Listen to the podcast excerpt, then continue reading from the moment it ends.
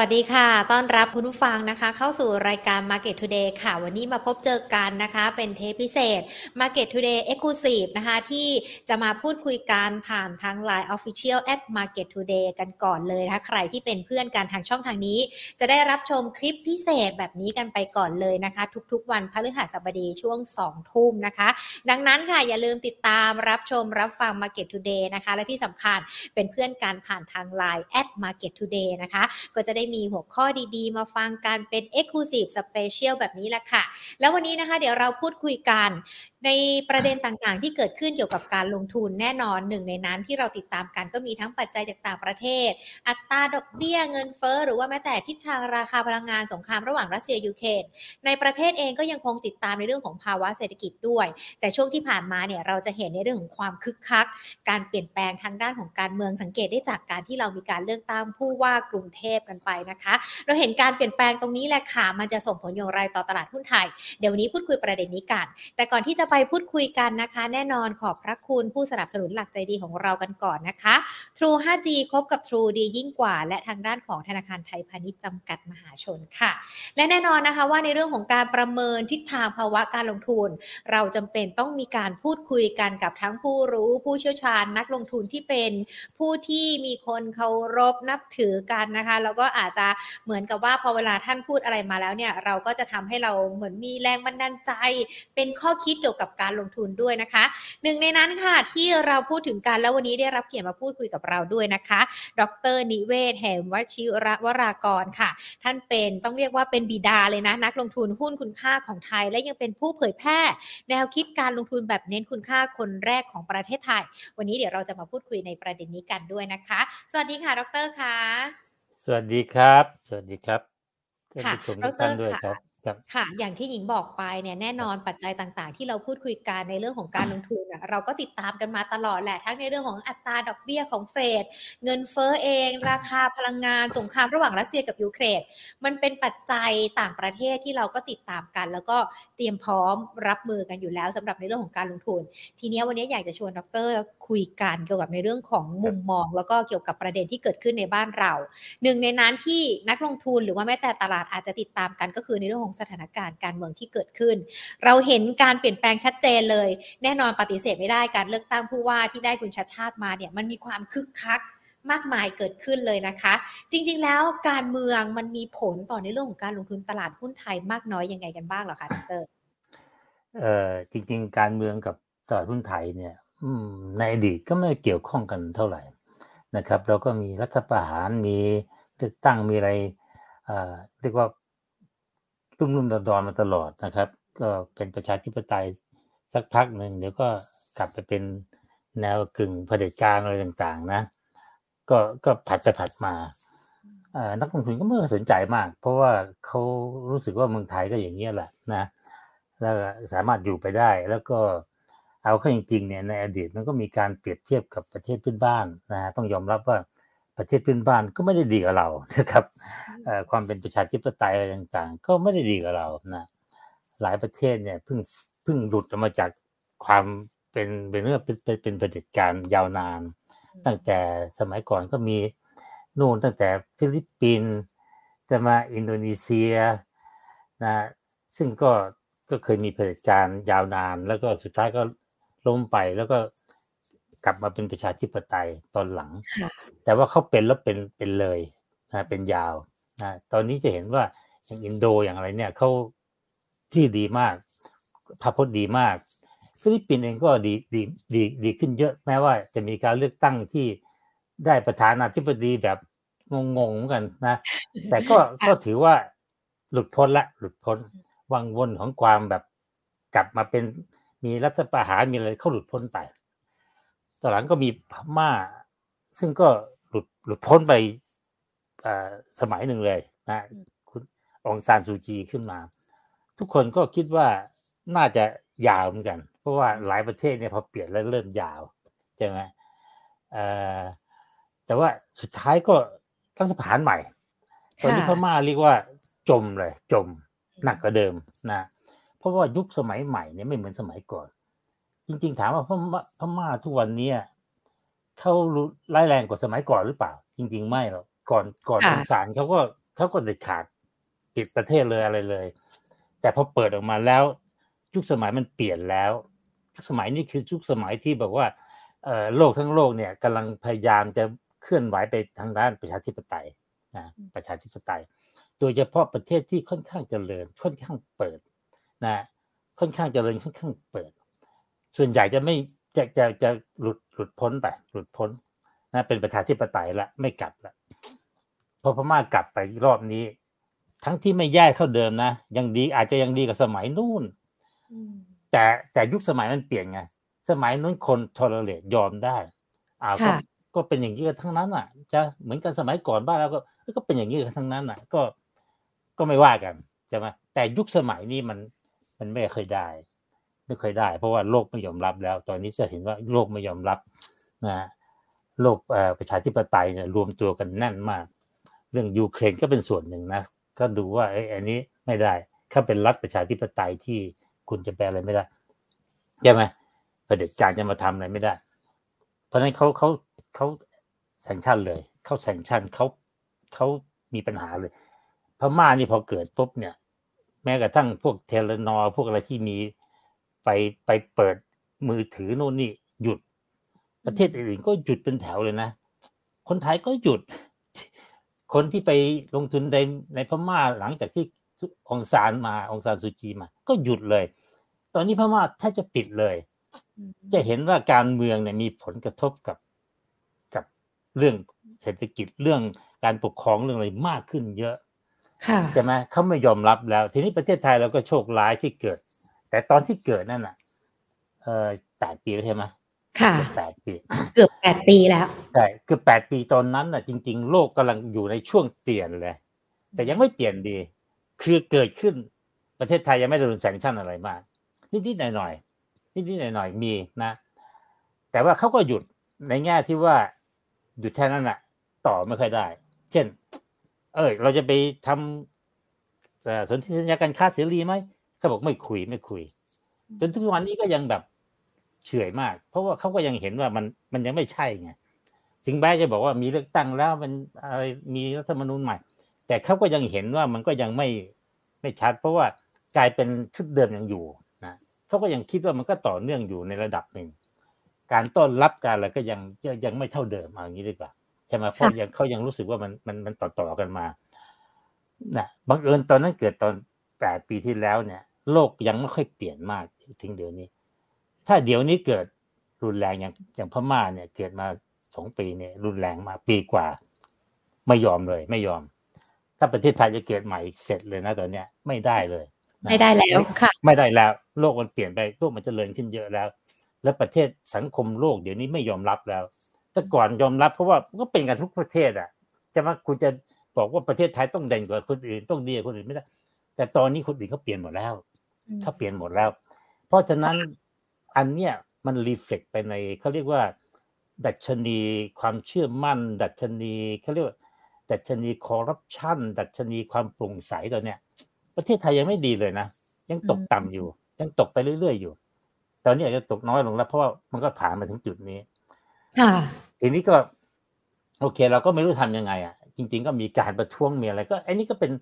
เป็นภาพลบกับประเทศตลอดเวลา จะมายังไม่ยังไม่ดีขึ้นเท่าที่ควร แต่ประเทศอื่นเปิดหมดแล้วค่ะเพราะฉะนั้ถ้านอย่างนั้นค่ะเออก็ก็เป็นว่าเพราะว่าตอนเนี้ยคือพอเกิดเหตุการณ์เรื่อง การเลือกผู้ว่าอืมอ่า อันเนี้ยเนี่ย มันก็มันก็เป็นผมเขียนว่าแสงสว่างปลายอุโมงค์ละอืมแสงสว่างปลายอุโมงค์ว่า มันอาจจะเกิดการเปลี่ยนแปลงในทางที่เป็นประชาธิปไตยมากขึ้นอืมซึ่งถ้าเป็นอย่างนั้นจริงเนี่ย นั่นแหละมันจะ reverse ละอืมประชาถ้าเกิดเลือกตั้งใหม่แล้วทุกอย่าง clean clear ใช่ไหมแล้วก็ อ่ารัฐรัฐบาลจะเป็นคนที่ได้รับรับอาณัติจริงใช่ไหมเช่นคะแนนเสียงเยอะกว่านู่นกว่า และได้เป็นรัฐบาลใช่ไหมถ้าเกิดว่าคะแนนเสียงเยอะแต่ไม่ได้เป็นรัฐบาลอันนี้ก็เหนื่อยอีกเพราะว่ากลายเป็นว่าอ้าวเฮ้ยแสดงว่ามีปัญหาละใช่ไหมแล้วคนก็อาจจะไม่ยอมรับอีก มันมีหลายเรื่องใช่ไหมค่ะแต่ถ้าทุกอย่างแบบอย่างที่ว่าเนี่ยเกิดเปลี่ยนแปลงคล้าย ๆ กับเลือกตั้งกทมอย่างเงี้ย แล้วทุกอย่างก็เปลี่ยนไปด้วยดี ทุกคนยอมรับกันอะไรกัน รัฐบาลใหม่มานี่ก็มีแมนเดตจากประชาชนเต็มที่ เวลาไปคุยกับใครอะไรต่าง ๆเขาก็ยินดีจะคุย แล้วถ้ายังแสดงได้ว่าความสงบจะมานะ แล้วก็จะเป็นประชาธิปไตย ทุกอย่างก็ลงด้วยคะแนนเสียงส่วนใหญ่ และไม่มีการขัดไม่มีการไปสร้างเงื่อนไขที่จะแบบยุบบ้างอะไรบ้างกลายเป็นว่ารัฐบาลไม่มีความมั่นคงอยู่ไม่ได้ อันนี้ก็จะเป็นปัญหาอีกเพราะฉะนั้นอันเนี้ยจริง ๆ แล้วคนที่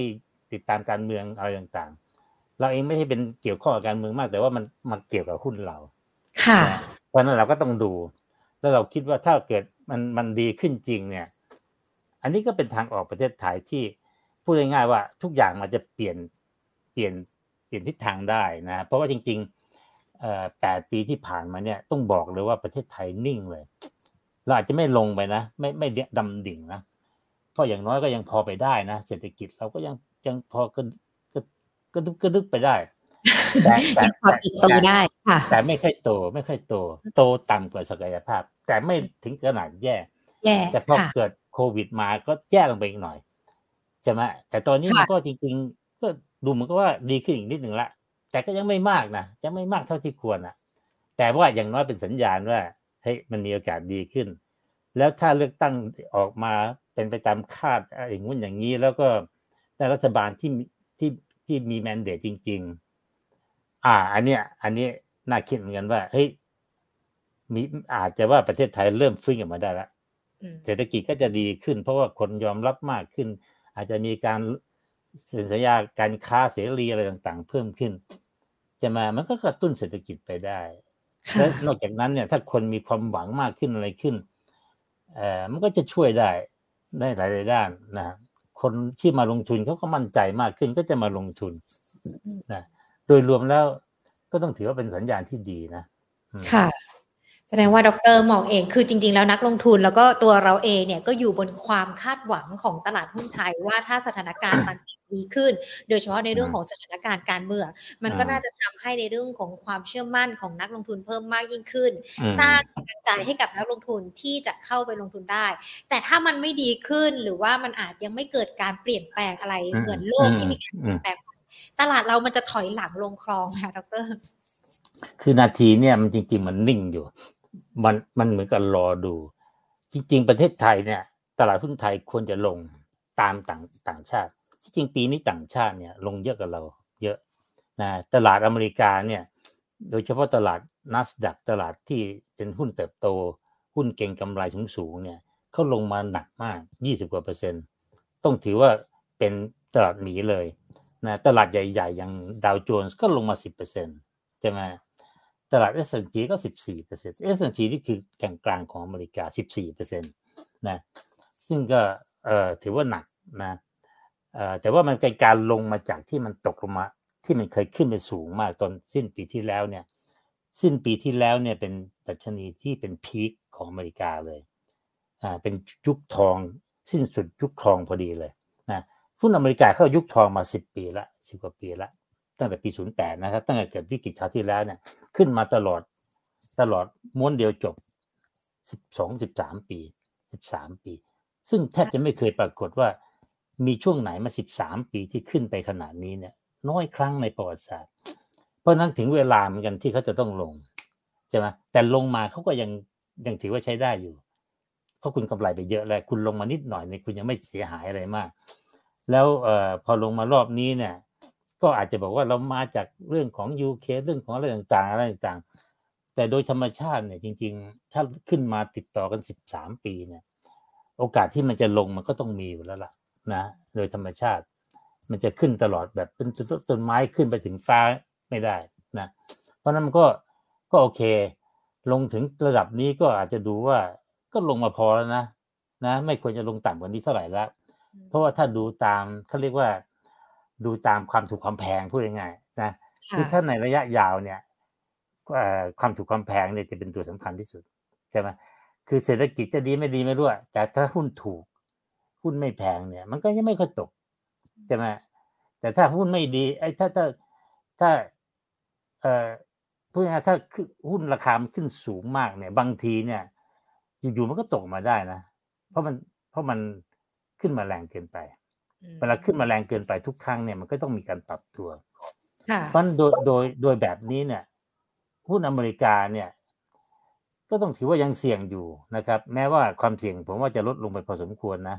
เพราะว่ามันมันไม่แพงแล้ว แต่ก็มีความเสี่ยง ความเสี่ยงตัวนี้มาจากอะไรครับ มาจากสถานะการเงินที่จะต้องถูกถูกดูดออกใช่ไหมเพราะอเมริกาเนี่ยผลิตเม็ดเงินมากเกินไปเข้ามาในระบบ และเม็ดเงินไม่มีที่ไป เอาไปใช้ไม่ได้ ก็ต้องไปลงทุน ลงทุนซื้อหุ้นซื้อไอ้พวกบิตคอยพวกอะไรขึ้นมาเยอะ ตอนนี้เขาจะเริ่มดูดกลับ ดูดกลับนะจะดูดไปเรื่อยๆ เป็นเวลาอาจจะเป็นปีหลายปี ซึ่งตัวนี้จะทำให้การลงทุนในหุ้นอย่างในอเมริกาหรือทั่วโลกเนี่ย อาจจะไม่ค่อยดีนะ อาจจะไม่ไม่ลงมากกว่านี้แล้วแต่ว่าไม่ค่อยดี แต่ตลาดหุ้นไทยเนี่ย เรายังมีสภาพคล่อง พอใช้ได้นะครับ แล้วก็หุ้นเราไม่ได้ขึ้นขึ้นแรง เพราะฉะนั้นในในความรู้สึกผมเนี่ยความเสี่ยงของหุ้นที่จะตกแรงๆในประเทศไทยเนี่ยน้อยกว่านะในในขณะเดียวกันเนี่ยไอการที่จะให้หุ้นขึ้นเนี่ย เยอะๆก็ยาก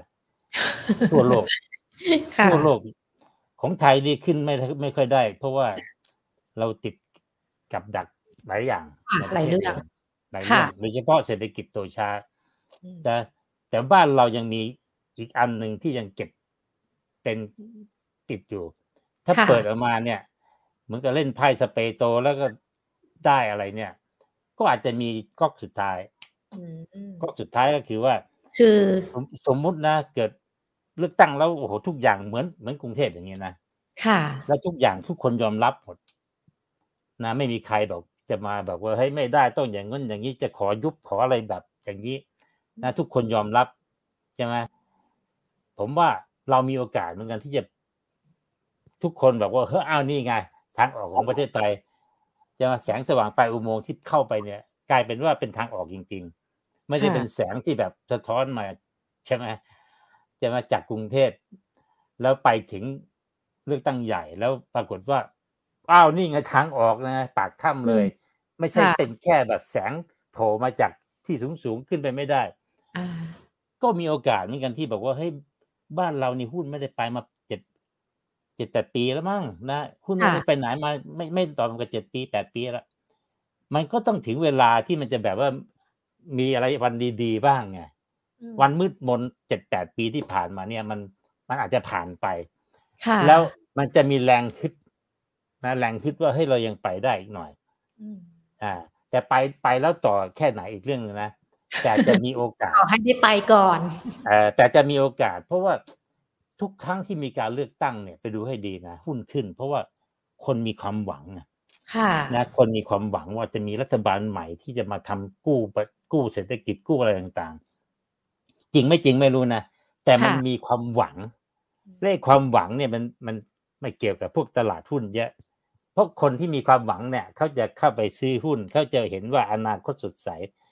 เดี๋ยวมันจะดีขึ้นอะไรขึ้น ก็จะไปซื้อ ซื้อผิดหรือถูกอีกเรื่องนึงแต่การเข้าไปทำอย่างนั้นเนี่ย จะทำให้หุ้นเนี่ยขึ้นไปได้นะซึ่งก็หวังผมก็หวังอย่างนั้นอยู่หวังว่าจะมีก๊อกเออใช่ใช่ เชื่อว่านักลงทุนก็หวังที่ดรบอกนะคะ เกี่ยวกับในเรื่องของสถานการณ์การเมือง วันนี้ชวนดรมาคุยกันในประเด็นนี้ เพราะว่าแน่นอนเลยดรนิเวศเนี่ยเป็นที่รู้จักในเรื่องของวงการการลงทุน แล้วก็อยู่มาในเรื่องของการเปลี่ยนแปลงทางการเมืองมาทุกยุคทุกสมัยแล้วนะคะ น่าจะเป็นการแลกเปลี่ยนมุมมอง แล้วก็แชร์ความคิดเห็นให้กับนักลงทุน เพื่อเตรียมพร้อมรับมือเกี่ยวกับสถานการณ์ต่าง ๆ ที่เกิดขึ้น แน่นอนการเมืองถือว่าเป็นปัญหาอาจจะกวนจิตกวนใจนักลงทุนแหละ แต่ทิศทางหลังจากนี้รวมไปถึงคำแนะนำจากดรนิเวศในครั้งนี้นะคะคะ เชื่อว่านักลงทุนจะได้รับฟังคำแนะนำดีๆกันด้วย แล้วก็มีความหวังไปพร้อมๆกันนะคะ วันนี้ขอบพระคุณดรมากๆเลยนะคะที่พูดคุยกันและเดี๋ยวโอกาสหน้าพูดคุยกันใหม่นะคะ ได้ครับ คุณค่ะ สวัสดีครับ สวัสดีครับ ผู้ชมสามารถติดตามรับชมรับฟังกันได้นะทั้ง Market Today ที่เรามีการพูดคุยกันเป็นประจำรวมไปถึง Market Today ที่เป็น Exclusive แบบนี้นะคะ ผ่านช่องทาง Line Market Today ของเราได้นะคะ ส่วนสัปดาห์หน้าจะมีเรื่องอะไรที่น่าสนใจ เดี๋ยวมาพูดคุยกันใหม่ค่ะ วันนี้ลากันไปก่อน สวัสดีค่ะ